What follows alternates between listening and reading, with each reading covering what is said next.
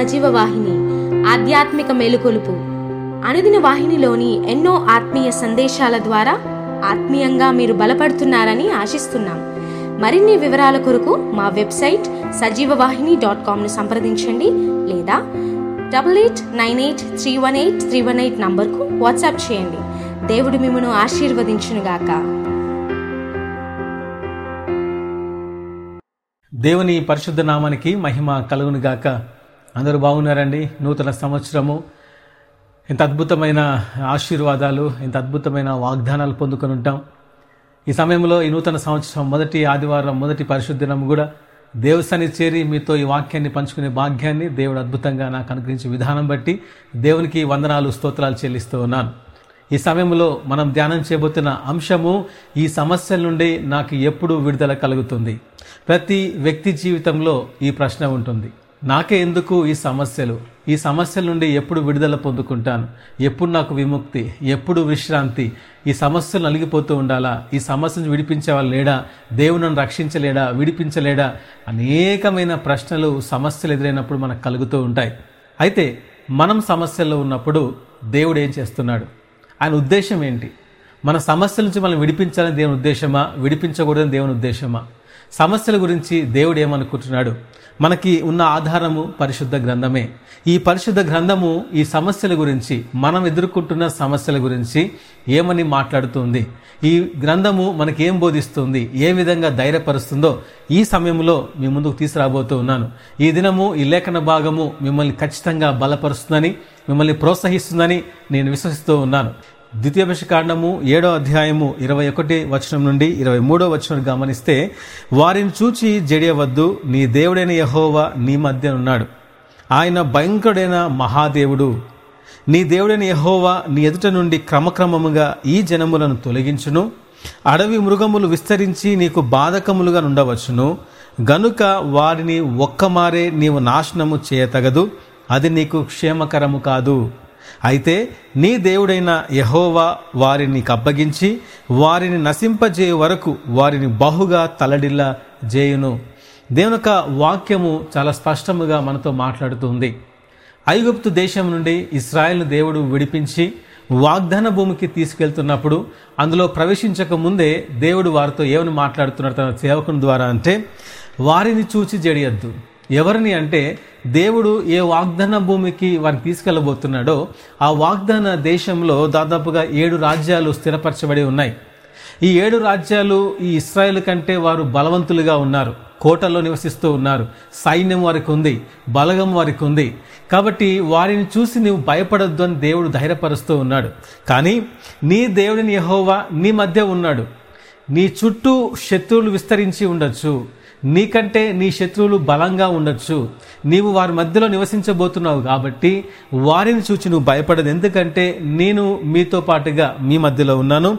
ఇంకోటి ఆయన భయంకరుడైన మహాదేవుడు అని వాక్యం చాలా స్పష్టంగా సెలవిస్తుంది. అక్కడ ఏడు రాజ్యాలు అక్కడ ఉన్నాయి. అయితే దేవుడు వారి నుంచి విడిపిస్తాను వాగ్దానం చేశాడు. కానీ ఒక్కసారి కాదు క్రమక్రమముగా వారి నుంచి నేను విడిపిస్తానని దేవుని వాక్యం సెలవిస్తోంది. ఇది ఎప్పుడు జరిగింది అనగా యహోశ్వ కాలంలో జరిగింది. యహోశ్వ గ్రంథంలో తొమ్మిదవ అధ్యాయము మొదటి వచనం గమనిస్తే ఇస్రాయిలీలు యోర్ధానుకు తూర్పుగా అవతలనున్న అర్నోను లోయ మొదలుకొని హెర్మోను కొండ వరకు తూర్పు నందలి మైదానం అంతటిలో హతము చేసి వారి దేశములను స్వాధీనపరుచుకున్న రాజులు ఎవరనగా అని చెప్పేసి ఇరవై నాలుగో వర్షం వచ్చేసరికి ఆ రాజులందరి సంఖ్య ముప్పది ఒకటి అని రాయబడి ఉంది దేవుడు మోషే ద్వారా సెలవిచ్చినప్పుడు అక్కడ ఏడు రాజ్యాలే ఉన్నాయి. ఏడుగురు రాజులే కనిపిస్తూ ఉన్నారు. కానీ యహోష కాలం వచ్చేసరికి ఆ రాజులు ఇంకా పెరుగుతూ వచ్చారు. దేవుడు విడిపిస్తాను వాగ్దానం చేసిన తర్వాత ఈ ఏడుగురు కాస్త ముప్పై ఒకటి అయ్యారంట. ముప్పది ఒకటి అని రాయబడి ఉంది. ఆ ముప్పది ఒకటి రాజుల నుండి దేవుడు వారిని విడిపించాడు. ఇది మనం చైన భాగంలో ఉన్న అర్థం. దీన్ని మన జీవితానికి అన్వయించుకుంటే ఈ రోజుల్లో ఇటువంటి సమస్యల మధ్యలో అవమానాల మధ్యలో నిందల మధ్యలో నలిగిపోతూ ఉన్నప్పుడు దేవుడు ఇదే మాట మనతో మాట్లాడుతున్నాడు. ఏమనంటే వారిని చూసి జడియకుము. ఎవరిని చూసి భయపడద్దు? నీ సమస్యలను చూసి భయపడద్దు. నీ చుట్టూ ఏడు సమస్యలు ఉన్నవేమో రాబోయే రోజుల్లో అది ముప్పది ఒకటి సమస్యలో కూడా మార్చబడచ్చు. ఈ ఏడు సమస్యలు రేపు ముప్పది ఒకటి వరకు పెరగచ్చు. కానీ దేవుడు ఏమన్నాడంటే నీ సమస్యలు పెరిగినప్పటికీ నీ సమస్యలు శక్తివంతంగా మారినప్పటికీ నేను మాత్రం మీ మధ్యనే ఉన్నాను. నీ సమస్యల కంటే భయంకరమైన వారు ఎవరంటే నీ మధ్య ఉన్న దేవుడు. గజార్తగా ఇక్కడ ఒక విషయాన్ని గమనించాలి. ఎంత అద్భుతంగా మాట ఉందంటే దేవుని యొక్క ఉద్దేశం ఏంటంటే నేను ఒక్కసారిగా నేను విడిపించను. దేవుడు చాలా ఓపెన్గా చెప్పాడు. ముందొక మాట వెనకొక మాట దేవుడు మాట్లాడలేదు.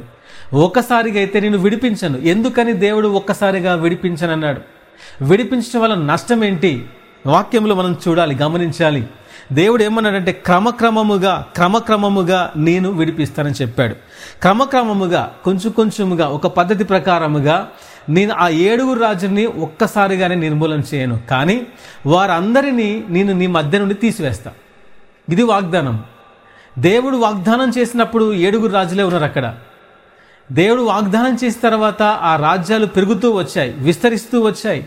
ముప్పై ఒకటి రాజులు ఉన్నారంటే అక్కడ మనం ఆశ్చర్యకరమైన విషయం అది భయంకరమైన విషయం అది. ఏడుగురు కాస్త ముప్పై ఒకటి అయిపోయారు. వీరి విశ్వాసం ఎంతటి పరీక్ష? ఆలోచన చేయాలి. ఈరోజు మనం ఎదుర్కొంటున్న ఈ సమస్యలో కూడా దేవుడు ఏమన్నాడంటే నేను విడిపిస్తానని చెప్పాడు. దేవుడు విడిపిస్తాను వాగ్దానం చేసిన తర్వాత నీ సమస్య అధికం కావచ్చు. కానీ దేవుడు ఏమన్నాడంటే ఎన్ని అయినా కూడా ఒక్కసారిగా నీ సమస్యలని నేను విడిపించను. క్రమక్రమముగానే విడిపిస్తా. మనం ప్రార్థన చేస్తాం ప్రభా ఈ సమస్యలు తొలగింపజే అంటాం. దేవుడేమో సమస్యలు తొలగిస్తాను కానీ ఒక్కసారి కాదు క్రమక్రమంగా తొలగిస్తాను. ఎందుకని దేవుడు క్రమక్రమంగా తొలగించబోతున్నాడు? ఎందుకని ఒక్కసారిగా తొలగించడు? ఇది ఈరోజు మనము ధ్యానం చేయాల్సిన విషయం ఆలోచన చేయాల్సిన విషయం. దానికి అద్భుతమైన ఆ జవాబు దేవుని దగ్గర ఉంది. మనం చదివిన భాగంలో చూస్తే ద్వితీయోపేష కాండము ఏడో అధ్యాయము ఇరవై రెండో వచనం. ఈ మాటను గుర్తుపెట్టుకోండి. ద్వితీయోపేష కాండము ఏడో అధ్యాయము ఇరవై రెండో వచనంలో నీ దేవుడైన యహోవా నీ ఎదుట నుండి క్రమక్రమముగా ఈ జనములను తొలగించును. అడవి ముగములు విస్తరించి నీకు బాధకములుగా ఉండవచ్చును గనక వారిని ఒక్కమారే నీవు నాశనము చేయతగదు. అది నీకు క్షేమకరము కాదు. ఆనాడు దేవుడు ఐగుప్తు నుండి ఇస్రాయల్ విడిపించినప్పుడు దాదాపుగా పన్నెండు లక్షల మంది బయటికి వచ్చారు. వీరు ప్రయాణం చేస్తూ వచ్చినప్పుడు మార్గ మధ్యలో దేవుని శోధించి దేవుని మీద సనిగి వారు ఎంతగానో పాపము చేసి శిక్షకు పాత్రులై కొన్ని వేల మంది మార్గ మధ్య లక్షల మంది రాలిపోయారు. పాము కాటుకు బలయ్యారు. దేవుని యొక్క ఉగ్రతకు బలి అయ్యి లాస్ట్కి వచ్చేసరికి ఆ సంఖ్య తగ్గుతూ తగ్గుతూ తగ్గుతూ వచ్చేసింది. ఇప్పుడు వాగ్దాన భూమికి వచ్చారు కదా. దేవుడు ఈ సంఖ్య బలను బట్టి ఇస్రాయల్ యొక్క సంఖ్య బలను బట్టి వారితో మాట్లాడలేదు. మీరు ఒక్కరున్నా ఇద్దరున్నా పన్నెండు లక్షల మంది ఉన్నా నేను మాత్రం మీకు విజయాన్ని ఇస్తాను. సంఖ్య తగ్గింది అని చెప్పి నా శక్తి మాత్రం తగ్గదు. నువ్వు ఒక్కడు ఉన్నా అదే విజయాన్ని ఇస్తా నువ్వు లక్ష మంది ఉన్నా అదే విజయాన్ని ఇస్తాను.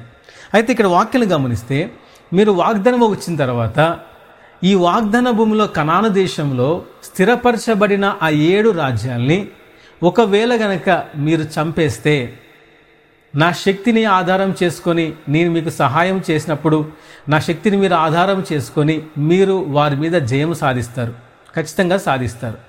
ఈ ఏడు రాజ్యాలను చూస్తే ఉదాహరణకి ఒక్కొక్క రాజ్యంలో లక్ష మంది ఉన్నారనుకుందాం. ఆ కణాను దేశంలో ఈ ఏడు రాజ్యాలు కలిసి ఏడు లక్షల మంది స్థిరపరచబడి ఉన్నారనుకుందాం. వీరు వెళ్ళి ఆ దేశంలో ఉన్న ఆ ఏడు లక్షల మంది ఉదాహరణకు చెప్తున్నాను. ఏడు లక్షలు అనుకుందాము.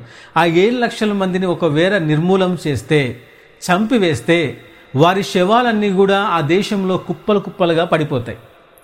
ఆ దేశంలో కుప్పలు కుప్పలుగా పడినప్పుడు జరిగేది ఏంటంటే ఆ అడవిలో ఉన్న మృగాలన్నీ కూడా బయటకు వస్తాయి బయటకు వచ్చి ఆ శవాలను తినచ్చు. తర్వాత ఆ శవాలు కుళ్ళిపోతాయి. కొద్ది రోజుల తర్వాత మీరెంత ఉన్నారు? మీరైతే లక్షల మంది సైన్యం మీరు లేరు కదా. మీరు ఇంకా విస్తరించాలి. మీరు అప్పుడు అడుగు పెట్టారు. మీరు పిల్లలు పుట్టాలి వాళ్ళు పెరగాలి మీరు క్రమక్రమంగా మీరు విస్తరించాలి. మీరు విస్తరించేలోపు ఒకవేళ ఈ అడవి మృగములు మీ మీదకి రావచ్చు. దేశమంతా ఖాళీ అయిపోయింది. మీరు ఇంకా దేశంలో విస్తరించక ముందే మీ పన్నెండు గోత్రాలు ఆ దేశంలో విస్తరించక ముందే ఈ మృగాలు ఎక్కువై మీ మీద పడి నాశనం చేసే అవకాశం ఉంది. ఈ మృగాలు అడవిలో ఉన్న మృగాలన్నీ ఒక ఒకేసారిగా బయటకు వచ్చే అవకాశం ఉంది.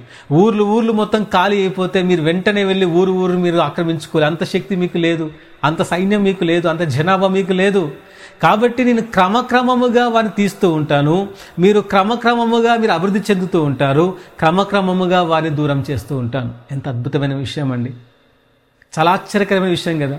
ఒక్కసారిగా తీస్తే మీకు క్షేమకరము కాదు. ఎందుకు క్షేమం కాదు? ఒక్కసారి దేశం ఖాళీ అయిపోతే అడవి మృగాల వల్ల మీకు ఆపద కలుగుతుంది. కానీ ఇరవై మూడు వచ్చంలో ఏమంటాడంటే అయితే నీ దేవుడు యెహో వారిని నీకు అప్పగించి వారిని నశింపజే వరకు వారిని బహుగా తల్లడిల్ల చేయును వారు ఉంటారు మధ్యలోనే వారు నాశనమయ్యేంత వరకు వారిని భయంకరంగానే విసిగిచ్చేస్తా. వారిని ఆడుకుంటాను తల్లడిల్ల చేస్తాను దేవుడు చెప్పే మాట. ఇదే మాట మన జీవితం ఒకవేళ గమనిస్తే మన జీవితం నుంచి ఒకవేళ సమస్యలను తొలగివేస్తే ఒకవేళ మన జీవితంలోంచి దేవుడు సమస్యలను తీసివేస్తే అడరుముగా లేకపోతే లోపల రావు కదా మరి మన నష్టం ఏంటి ఈ ప్రశ్న రావచ్చు కదా దానికి జవాబు ఏంటంటే మన ఆత్మీయ జీవితంలో ఒకవేళ మన ఒక సమస్య భయంకరమైన సమస్య అనుకుందాం. ఈ సమస్యలో నలిగిపోతూ ఉన్నాం. ఆ సమస్య వెనుక సమస్య సమస్య వెనుక సమస్య ఒక నాలుగైదు సమస్యలు నలిగిపోతూ ఉన్నాం. ఈ ఒక్కసారిగా ఈ నాలుగైదు సమస్యలు ఆర్థిక సమస్యలు అవ్వచ్చు భార్యతో సమస్య అవ్వచ్చు పిల్లలు లేక అదొక సమస్య అవ్వచ్చు తర్వాత ఇంకేమన్నా సమస్యలు ఉండొచ్చు. ఇవన్నిటి చేత మనం నలిగిపోతూ ఉన్నప్పుడు దేవుడు ఒకవేళ ఇవన్నీ తొలగించి వేసి మనకి సమృద్ధి ఇచ్చినప్పుడు ఏం జరుగుతుంది అంటే ఈ అడవి మృగాలు మన మీదకి వస్తాయి. ఏంటి అడవి మృగాలు? లోకం. లోకంలో ఉండే ఆనందాలు లోకంలో ఉండే సంతోషాలు మన మీదకి వస్తాయి. జాగ్రత్త గమనించాలి. సమస్య ఉన్నప్పుడు మనము విపరీతంగా ప్రార్థన చేస్తాం. సమయం ఉన్నప్పుడు సమయం లేనప్పుడు నించున్నప్పుడు కూర్చున్నప్పుడు ప్రార్థన ప్రార్థన ప్రార్థన ప్రార్థన అని మనం ప్రార్థన చేస్తూ ఉంటాం. సమస్యలన్నీ తీరిపోయిన తర్వాత అన్ని సమృద్ధి అన్ని ఆశీర్వాదాలు మనకు కలిగినప్పుడు ప్రార్థన మర్చిపోతాం. ఒక్కసారిగా లోకం నుండే సంతోషాలు కనిపిస్తాయి. ఉదాహరణకి ఆర్థికంగా భయంకరమైన సమస్యలు ఉన్నాయి అనుకుందాం. తినటానికి కూడా తిండి లేని పరిస్థితి ఫీజులు కట్టలేని పరిస్థితి హాస్పిటల్లో చూపిద్దామంటే డబ్బులు కట్టలేని పరిస్థితి ఎటు వెళ్ళాలన్నా కూడా డబ్బులు లేని పరిస్థితి భయంకరమైన బీదరికంలో ఉన్నాం అనుకోండి. ఈ ఆర్థిక సమస్యను దేవుడు విడిపించాలని ఒకవేళ నీకు దేవుడు ఒక రెండు కోట్ల రూపాయలు మూడు కోట్ల రూపాయలు పెద్ద అమౌంట్ దేవుడు నీకు ఇచ్చేస్తే తర్వాత దినం పరిస్థితి ఏంటండి? ఆర్థిక ఇబ్బందులు ఉన్నప్పుడు రోజు మనం ప్రార్థన చేస్తాం ప్రభు. ఎందుకు అంటే ఆకలి కడుపు మంట చేత ఈ కడుపులో ఆకలి మంట చేత ఈ ఆర్థిక ఇబ్బందులకి అప్పులు వాళ్ళు వార అనే మాటలు భరించలేక రోజు ప్రభు విడిపించు విడిపించని ప్రార్థన చేస్తూ దేవుని దగ్గరే ఉంటాం. ఎప్పుడైతే దేవుడు సహాయం చేస్తాడో ఒక్కసారిగా డబ్బులు మనకు వచ్చేస్తే మన పరిస్థితి ఎలా ఉంటుందండి? అలాగ ప్రార్థన చేయగలుగుతామా? వెంటనే మన లోకంలో ఉండే ఆశలన్నీ కూడా కనిపిస్తూ ఉంటాయి. ఆ ఆనందాలు కనిపిస్తూ ఉంటాయి. దేవుణ్ణి విడిచిపెడతావేమో. దేవుని మర్చిపోతావేమో? అందుకే దేవుడు ఏమంటాడంటే క్రమక్రమముగా నేను తీసుకెళ్తాను. క్రమక్రమముగా మిమ్మల్ని ఆ సమస్యను విడిపిస్తూ ఉంటాను. ఈ క్రమక్రమముగా విడిపించడం వల్ల ఇంకొక అర్థం ఉంది దాని ఇంకొక భావం కూడా ఉంది. అదేంటనగా నిర్గమకాండము ఇరవై మూడో అధ్యాయం ముప్పై వచనంలో నీవు అభివృద్ధి పొంది ఆ దేశమును స్వాధీనపరుచుకుని వరకు క్రమక్రమముగా వారిని నీ ఎదుట నుండి వెళ్ళగొట్టేదను. దేవుడు ఏమన్నాడంటే ఈ మాటను గుర్తుపెట్టుకోవాలి వాక్యని నిర్గమకాండము ఇరవై మూడు అధ్యాయం ముప్పై వచనం. నీవు అభివృద్ధి పొంది ఆ దేశమును స్వాధీనపరచుకున్న వరకు క్రమక్రమముగా వారిని నీ ఎదుట నువ్వు వెళ్ళగొడతాను దేవుడు చెప్పాడు. నీ శత్రువు నీ దగ్గర నుంచి వెళ్ళగొట్టబడాలంటే నీ శత్రువు నుంచి నువ్వు విడిపించబడాలి అంటే దేవుడు అక్కడ ఏం చెప్తున్నాడంటే నీవు అభివృద్ధి చెందాలి. నీవు అభివృద్ధి చెందుతూ ఉంటే నీ శత్రువు నీకు దూరం అయిపోతూ ఉంటాడు. అర్థమైంది? నీ అభివృద్ధిలోనే నీ విజయం దాగుంది. నీ అభివృద్ధిలోనే నీ శత్రువు ఓటమి అనేది దాగుంది. నీవు అభివృద్ధి చెందుతూ ఉంటే నీ శత్రువు దూరమైతూ ఉంటాడు. కాబట్టి ఇప్పుడు మన జీవితంలో ఎలా అర్థం చేసుకోవాలంటే నీవు ఆత్మీయంగా నీవు అభివృద్ధి చెందుతూ ఉంటే నీ శత్రువు నీకు దూరం వెళ్ళిపోతూ ఉంటాడు. నీవు ఆత్మీయంగా దిగజారిపోతూ ఉంటే నీ శత్రువు నీ మీద విజయం సాధిస్తూ ఉంటాడు. కాబట్టి శత్రువు పైన విజయం సాధించాలి అంటే నీ ఆత్మీయ అభివృద్ధి పైన ఆధారపడి ఉంది. దేవుడు అక్కడ ఏమన్నాడు? వారిని ఖచ్చితంగా నేను నశింపజేస్తాను. వారిని ఖచ్చితంగా నీకు అప్పగిస్తాను. ఎప్పుడు? దేవుడు ఈ క్రమక్రమముగా వారిని పంపించేస్తాను వారిని నశింపజేస్తాను అని దేవుడు చెప్పాడు. అని అర్థం ఏంటంటే ఈ శత్రువు నీ అభివృద్ధిని చూడాలి. ఇది దేవుని యొక్క ఆశ. ఏ శత్రువు ఎవరైతే నిన్ను అవమానపరిచారో ఎవరైతే నిన్ను నిందించారో ఎవరైతే నిన్ను చూసి హేళన చేశారో ఎవరైతే నిన్ను చూసి నవ్వుకున్నారో వారిని ఒక్కసారిగా పంపించను. వారిని పనిష్మెంట్ కూడా ఇవ్వను వారికి అప్పుడే. ఎందుకు ఇవ్వను? వాడికి నీ అభివృద్ధి నేను చూపించాలి. దేవుడు ఫిలిదలఫ్ సంఘంతో అదే మాట్లాడతాడు. యూదులు కాక ఏ తాము యూదులని చెప్పుకుని అబద్ధ సమాజపు సాతాను సమాజపు వారు వారిని తీసుకొచ్చి నీ పాదాల దగ్గర పడేస్తాను. పడేసి ఏం చేస్తాడు? నిన్ను ఎంతగా నేను ప్రేమించానో వాడు తెలుసుకోవాలి. కాబట్టి నిన్ను ఎవరన్నా హింసి హింసిస్తుంటే నిన్ను నిందిస్తుంటే నీవే దూషణం ఆడుతున్నప్పుడు నువ్వు భయపడకు. ఒకరోజు వాడు నీ కాళ్ళ దగ్గరికి రాబోతూ ఉన్నాడు. నువ్వు దేవునిలో నమ్మకంగా ఉండి నువ్వు పరిశుద్ధంగా జీవిస్తూ దేవుని చిత్త ప్రకారంగా వెళ్తున్నప్పుడు ఈ ఏడుగురు రాజులే కాదు ఏడు సమస్యలే కాదు అవి ముప్పై ఒక్క సమస్యలు కూడా మారిపోతాయి. నీ సమస్యలు పెరిగిపోతాయి. భయపడకు. ఒకరోజు వారందరినీ తీసుకొచ్చి నీ కాళ్ళ దగ్గర పెడతాను పెట్టి నేను నిన్నెంత ప్రేమించానో వాళ్ళకి చూపిస్తా. అందుకే ఒక్కసారిగా వెళ్ళగొట్టను. నీ అభివృద్ధిని నీ ఆశీర్వాదాలని నీలో ఉన్న సంతోషం నీలో వాగ్దాన నెరవేర్పుని వాడు చూడాలి శత్రువు. వాడు చూడాలంటే నువ్వు అభివృద్ధి చెందాలి. ఈరోజు సూటిగా దేవునితో మాట్లాడుతున్నాడు. నీ సమస్యలు తొలగిపోవాలని ప్రార్థన చేయటం కంటే ప్రభు ఆత్మీయ జీవితంలో నేను అభివృద్ధి చెందాలని ప్రార్థన చేయి. నీ సమస్య నుంచి విడిపించబడాలని ప్రార్థన చేయటం కంటే నా ప్రార్థన జీవితాన్ని ప్రభా ఎదిగింపజేయి. నాలో ఆత్మల భారాన్ని నింపు. పరిశుద్ధత కొరకు తృష్ణని దయచేయి. ప్రార్థనా శక్తితో నన్ను నింపు అని ప్రార్థన చేయి. నువ్వు ఎంతగా అభివృద్ధి చెందుతూ ఉంటావో నీ సమస్యలు అంతగా దూరం అవుతూ ఉంటాయి. నువ్వెంతగా దేవునిలో బలపడుతూ అభివృద్ధి చెందుతూ ఉంటావో నీ శత్రువుకి అంతగా దూరం వెళ్ళిపోతూ ఉంటాడు. వాడిని నీ ముందు నిలవలేడు. ఎప్పుడు నిలవలేడు. ఎప్పుడు నిలవలేడు అంటే నీ అభివృద్ధి జరుగుతున్నప్పుడు నీ శత్రువు నీ ముందు నిలవలేడు. నీవు అభివృద్ధి చెందకపోతే నీ శత్రువు నీకంటే బలవంతుడైన తొక్కేస్తాడు. నువ్వు తొక్కబడతాం నీకు ఇష్టం ఆ సమస్యల చేత లేదా నీవు అభివృద్ధి చెంది దేవుణ్ణి మహింపరుస్తూ సాతానికి సిగ్గు కలిగే విధంగా జీవించడం నీకు ఇష్టమా? నీ చేతిలో ఉంది. ఒక్కసారిగా సమస్యలను తొలగిపోవాలని అస్సలు ప్రార్థన చేయకండి. సమస్యలు మంచివే. అది దేవుని దగ్గరికి మళ్ళీ ఇంకెక్కువగా నడిపిస్తాయి. ఈ శ్రమలు ఈ సమస్యలు ఈ శోధనలు దేవునికి దగ్గరగా మనం చేరుస్తాయి. అవి మంచివే. అవి మనలో ఉంటేనే అవి మనకుంటేనే మన జీవితంలో కుటుంబంలో ఉంటేనే ప్రార్థనలో ఎక్కువ బలపడతాం. దేవుని ప్రేమను మనం ఎక్కువగా రుచి చూస్తాం. అందుకే ఈరోజు మీతో సూటిగా మాట్లాడే మాట ఒకటే నీ అభివృద్ధి దేవుడు కోరుకుంటున్నాడు. నీ ప్రార్థన జీవితం నీ విశ్వాస జీవితం నీ పరిశుద్ధ జీవితం నీ సంఘ జీవితం దేవుని కొరకు నీ యొక్క పరిశుద్ధ జీవితం నీవు దేవుని కొరకు ఈ సంవత్సరం ఆయన నిన్ను అభివృద్ధిలోకి తీసుకురావాలని చూస్తూ ఉన్నాడు. నిన్ను ఉన్నత స్థితికి తీసుకెళ్ళి ఆశపడుతూ ఉన్నాడు. నిన్ను ఉన్నత స్థితికి తీసుకెందుకు ఆశపడుతున్నాడు? నీ శత్రువు చూడాలి. తెలుసుకోవాలి. దేవుడు నీ శత్రువు నీ అభివృద్ధిని చూడటం వల్లనే దేవునికి మహిమ వస్తుంది. నీ శత్రువు పారిపోతే కాదు. నీ అభివృద్ధిని శత్రువు చూడాలి. అందుకే నిన్ను తిట్టేవాడు నిన్ను హింసించేవాడికి సిగ్గు కలగాలంటే నీవు బలపడాలి. నీవు లెగాలి. అందుకే లే ఈరోజు. క్రీస్తు కొరకు నిలబడు. క్రీస్తు ప్రేమను ప్రకటిస్తానికి ముందుకు రా. ప్రకటించేవారు లేరు. క్రీస్తుని ప్రకటించేవారు కావాలి. క్రీస్తు కొరకు నిలబడేవాళ్ళు కావాలి. ఆ బద్దలైన ఆ సందుల్లో నిలబడేవారు కావాలి. దానికోసం దేవుడు చూస్తూ ఉన్నాడు. అందుకే అన్నీ మర్చిపోండి. నీ హింసలు నీ నిందలు అన్నీ మర్చిపోయి క్రీస్తు కోసం ముందుకు రా. సమస్యల వాటింత అవే తొలగిపోతాయి. దేవుడు వాగ్దానం చేస్తున్నాడు. నీ సమస్యలను తొలగించే బాధ్యత నాది. నా కోసం నిలబడే బాధ్యత నీది. ఏది కావాలో ఏం చేస్తావో నీవే నిర్ణయించుకో. ఇటు మాటలు దేవుడు దీవించునుగాక. ఆమెన్. ప్రార్థన చేసుకుందాం. మహాగణుడ మహోన్నతుడ పరిశుద్ర నీకు స్తోత్రాలు. ఈ సమయంలో ఇచ్చిన లేఖన భాగాలు బట్టి వందనాలు. ప్రభు సమస్యలు మంచివి అని వాక్యం చెప్తుంది సమస్యలు ఉంటేనే ప్రభా నీళ్ళు ఎక్కువగా మేము ఎదుగుతాం. ఎక్కువగా బలపరచబడతాం. ప్రభా సాతాను అనేక రకాలుగా హింసిస్తూ ఉండొచ్చు నిందిస్తూ ఉండొచ్చు. ఈ సాతాను సమాజపు వారు వ్యతిరేకులు ప్రభా హేళన చేస్తూ ఉండొచ్చు. వాక్యం వింటున్నప్పుడు ఎంతమంది ఇట్ల విధంగా అలిగిపోతున్నారో జ్ఞాపకం చేసుకోండి. కానీ ఒకనాడు ప్రభువ వారందరి ముందు హెచ్చింపజేసేది నీవే. కాబట్టి సమస్యల నుంచి భయపడక నీవు మాతో ఉన్నావని ధైర్యపడి ప్రభువ నీ కొరకు నిలబడటకు పరిశుద్ధంగా ఉండుటకు విశ్వాసములో ఎదుగుటకు ప్రార్థనలో వాక్యములో బలపరచబడు శక్తిని దయచేయండి. శక్తిని దయచేయండి.